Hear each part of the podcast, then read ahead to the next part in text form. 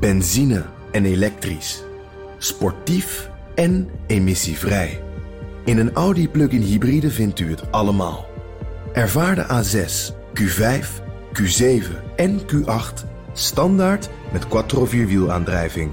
Wat u ook zoekt, u vindt het in een Audi. Audi. Voorsprong door techniek. Je hebt aardig wat vermogen opgebouwd. En daar zit je dan, met je ton op de bank. Wel een beetje saai, hè? Wil jij, als belegger, onderdeel zijn van het verleden of van de toekomst? Bridgefund is een slimme fintech die een brug slaat tussen de financiële behoeften van ondernemers en van beleggers. Dus wie belegt bij Bridgefund krijgt niet alleen een mooie vaste rente, maar brengt ook ondernemers in beweging. Echt waar. Met die ton kan je zoveel betere dingen doen. Bridgefund. Make money smile.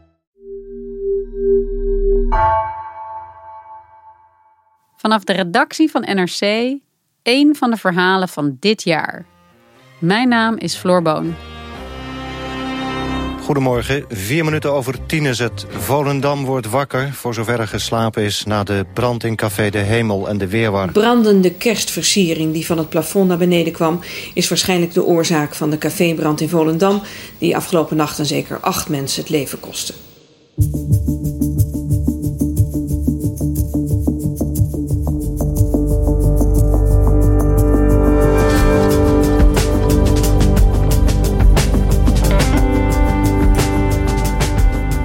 Vandaag is het 20 jaar geleden dat er een verwoestende brand uitbrak in Café Het Hemeltje in Volendam. 14 jonge mensen kwamen om het leven. Het leidde tot grote trauma's in de hechte gemeenschap. Binnenlandredacteur Kim Bos sprak met dorpsbewoners en zag dat de wonden van toen nog altijd niet zijn geheeld.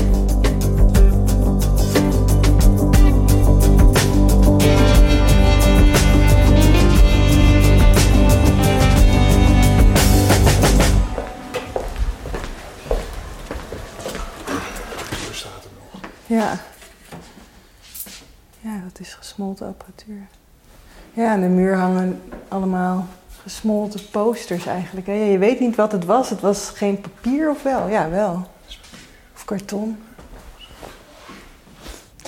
En er was ook een bar gedeelte, hè, waar veel mensen hun handen aan hadden gebrand. Dat is gewoon die stang, ja. Ja, want om die houten bar je dan... Ja, het voelt raar, maar dat mag ik gewoon aanraken, hè. Het voelt... eh, ja. hoe voelt het? Nou, heel, ja, heel natuurlijk intens, hè? Want je weet dat hier eh 14 mensen zijn overleden. Dat, ik, ik kan de spullen gewoon aanraken. Die Ja. prijslijst die boven de bar hangt, die kan je gewoon aanraken. Maar het voelt als iets dat je niet mag aanraken, omdat het lijkt een museum. Hey Kim, jij was in het Hemeltje eh, in Volendam, de plek van de brand. Kan je eens vertellen wat daar ook alweer is gebeurd 20 jaar geleden? Ja, in het hemeltje is 20 jaar geleden tijdens eh, de oud en nieuwviering eigenlijk van eh, 2000 naar 2001 een hele grote brand ontstaan. Even na 12 uur, allemaal mensen waren elkaar net aan het feliciteren en er was eigenlijk best een feestelijke sfeer. En er werden ook sterretjes aangestoken. En die sterretjes, die, dat was een bosje sterretjes geloof ik, die zorgden ervoor dat de kerstversiering die aan het dak hing, eh, vrij laag, in de fik vloog, waardoor een steekvlam ontstond. In één, eh, al, die, eh, al die lucht, in één alles op ons af. We hadden enige lucht meer, niks. En nou ja, eigenlijk in één keer een soort vuurbal door die ruimte raaste, waardoor heel veel mensen gewond raakten. We geprobeerd alles eruit te komen, maar niet iedereen is eruit gekomen. Ik heb gehoord dat er een dood is ingevallen. Ik weet niet wat er gebeurd is, maar het is vreselijk wat er gebeurd is. Het vuur was ook vrij, vrij snel weer uit, maar door de rookontwikkeling vielen er nog eens veel slachtoffers. En eh, in één, ik, ik, ik, ik was gewoon gezellig aan het feesten met maatjes. In één, eh, boem, alles erop.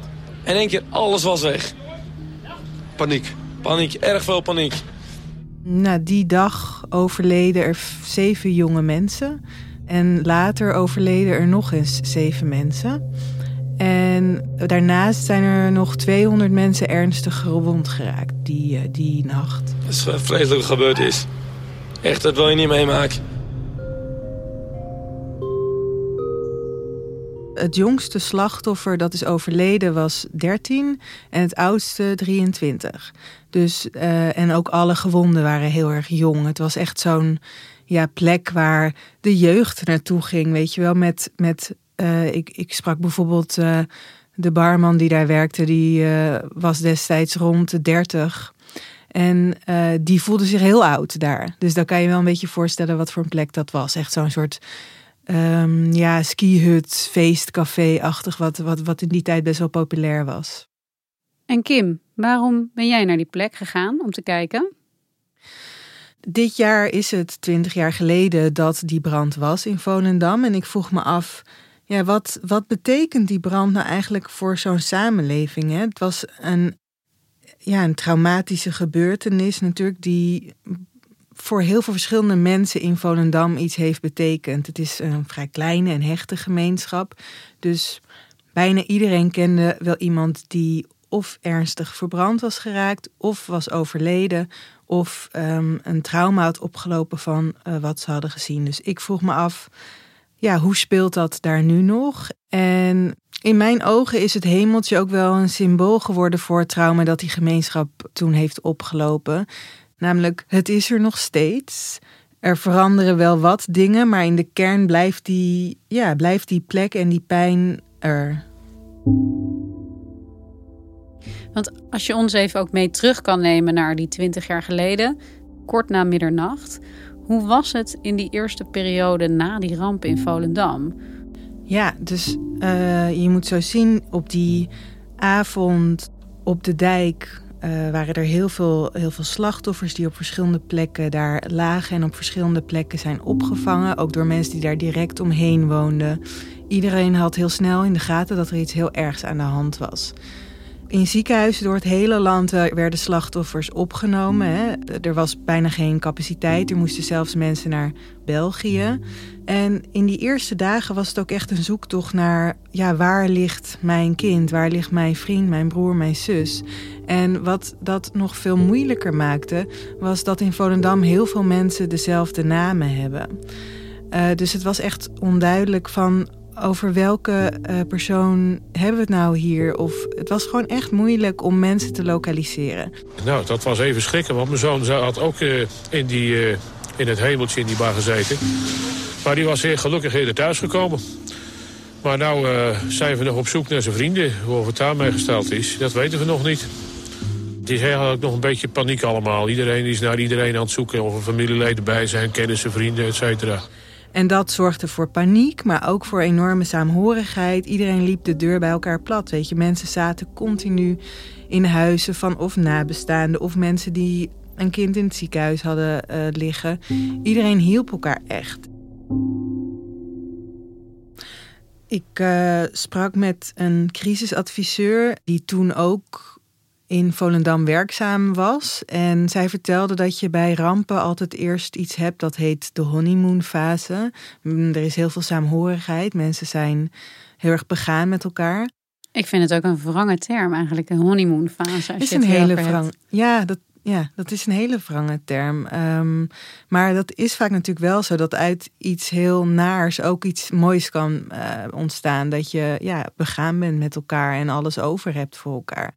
En dat is ook een kracht van zo'n kleine gemeenschap vaak. Hè? Iedereen hielp elkaar. Maar wat je ook wel zag ontstaan, en dat noemen mensen vaak typisch Volendams, en dat hebben de mensen die ik heb gesproken ook wel uh, bevestigd, uh, dat, dat mensen echt zo niet lullen, maar poetsen mentaliteit hebben. Dus oké, schouders eronder, we gaan door, we hebben allemaal iets ergs meegemaakt en nu gaan we verder. Vanuit de beste bedoelingen, denk ik. Zeker, vanuit de beste bedoelingen, want ja, wat moet je anders? En je had dan natuurlijk mensen die ernstig uh, verbrand waren. En daar kon je aan zien dat, dat uh, ze iets ergs hadden meegemaakt. Maar je had ook mensen die, bij wie het trauma meer van binnen zat. Want daar kon je het niet aan zien. Maar ja, die waren wel erg geraakt. Alleen die konden hun verhaal dat dachten ze zelf en dat dacht de omgeving ook wel wat minder kwijt, omdat er toch een soort slachtofferhierarchie was ontstaan. Dus je had eigenlijk uh, de ernstig uh, gewonden en, en de mensen die iemand waren verloren, die stonden als het ware bovenaan in de hiërarchie. En betekende dat bovenaan staan dat zij meer aandacht mochten opeisen, zeg maar, volgens dat principe? Ja, dat, dat betekent het eigenlijk wel. Dat ze meer aandacht kregen in ieder geval. En dat ze meer mochten, dat hun trauma er meer mocht zijn. Er wordt nu wetenschappelijk onderzoek wordt er gedaan in Volendam naar de invloed van zo'n gebeurtenis op een gemeenschap door uh, de Universiteit van Leiden. En uh, in allemaal gesprekken die gevoerd worden, komt ook steeds die slachtofferhierarchie wel weer naar boven. Zo van, maar, maar met mij gaat het nog redelijk goed, dus, dus ik mag niet zeuren. En heeft dat dan ook invloed op de verwerking van mensen die dus, ja, zou je zeggen, lager in die hiërarchie staan? Dat is niet zo onderzocht. Hè? Dus ik kan niet zeggen, ja, je ziet er zeker verschillen uh, tussen. Maar je kunt je natuurlijk wel voorstellen dat als mensen vinden dat een gevoel er niet mag zijn en dat begraven, dat het op een gegeven moment veel harder naar boven komt en dat het zich ook fysiek uit. Dat, daar, daar zijn ook wel onderzoeken naar. Dat als je ja, het trauma als het ware niet doorleeft of niet toelaat, dat het zich fysiek manifesteert. En dat merkte ik bijvoorbeeld heel erg in het gesprek dat ik voerde met uh, Geer en Johan Schokker, die een uitvaartonderneming hebben in, in Volendam. En die alle, veertien slachtoffers hebben verzorgd en begraven. Dat was hun werk. Dus dat voelde niet als iets dat traumatisch mag zijn. Um, en dat was het wel, lijkt me. Van, juist als je onderdeel bent van zo'n gemeenschap en dan de uitvaart voor, voor, verzorgen van al die jonge mensen die je kent en bij de nabestaanden over de vloer komen. Ja, het was enorm traumatiserend, want zij kenden inderdaad uh, meerdere van die jongeren, eigenlijk bijna allemaal wel via via en sommige dichterbij en sommige iets verder weg. Zij brachten de lichamen ook mm, bijvoorbeeld naar de gezinnen. En nou ja, dan kom je ook in hele verschrikkelijke situaties terecht. Dus ja, daar waren we allemaal onderdeel van. Dus het, het was gewoon echt niet normaal. Het was echt niet normaal. Als je terugkijkt, dan denk je dat we het, ja, dat we het gedaan hebben. Met een gezin, met drie kinderen. En je werk, wat ook gewoon allemaal doorging. Ja, dat, uh, ja. Uh, Geer die is ook een praatgroep eigenlijk begonnen voor ouders. En zij deden ook het afleggen van de lichamen en het, uh, nou, alles eigenlijk wat je kunt noemen, het dragen van de kisten, het verzorgen van de, van de begraafplaats jaren daarna nog. Maar zij voelen het wel ook zo van dit is wel ons werk. Alleen wat er steeds meer aan de hand was, was dat Johan toch wel last kreeg van die ramp. En dat was ook met alle overledenen, zeg maar, alle families waar we kwamen. En nou, hij ging daar ook echt zo zitten van, nou, Weet je, net of hij gewoon ook onderdeel van die uh, familie was, zeg maar. Hij, hij kon gewoon veel hulp bieden aan de mensen. En uh, ze konden hun verhaal kwijt. Maar ja, de bescherming voor zichzelf was hij echt kwijt.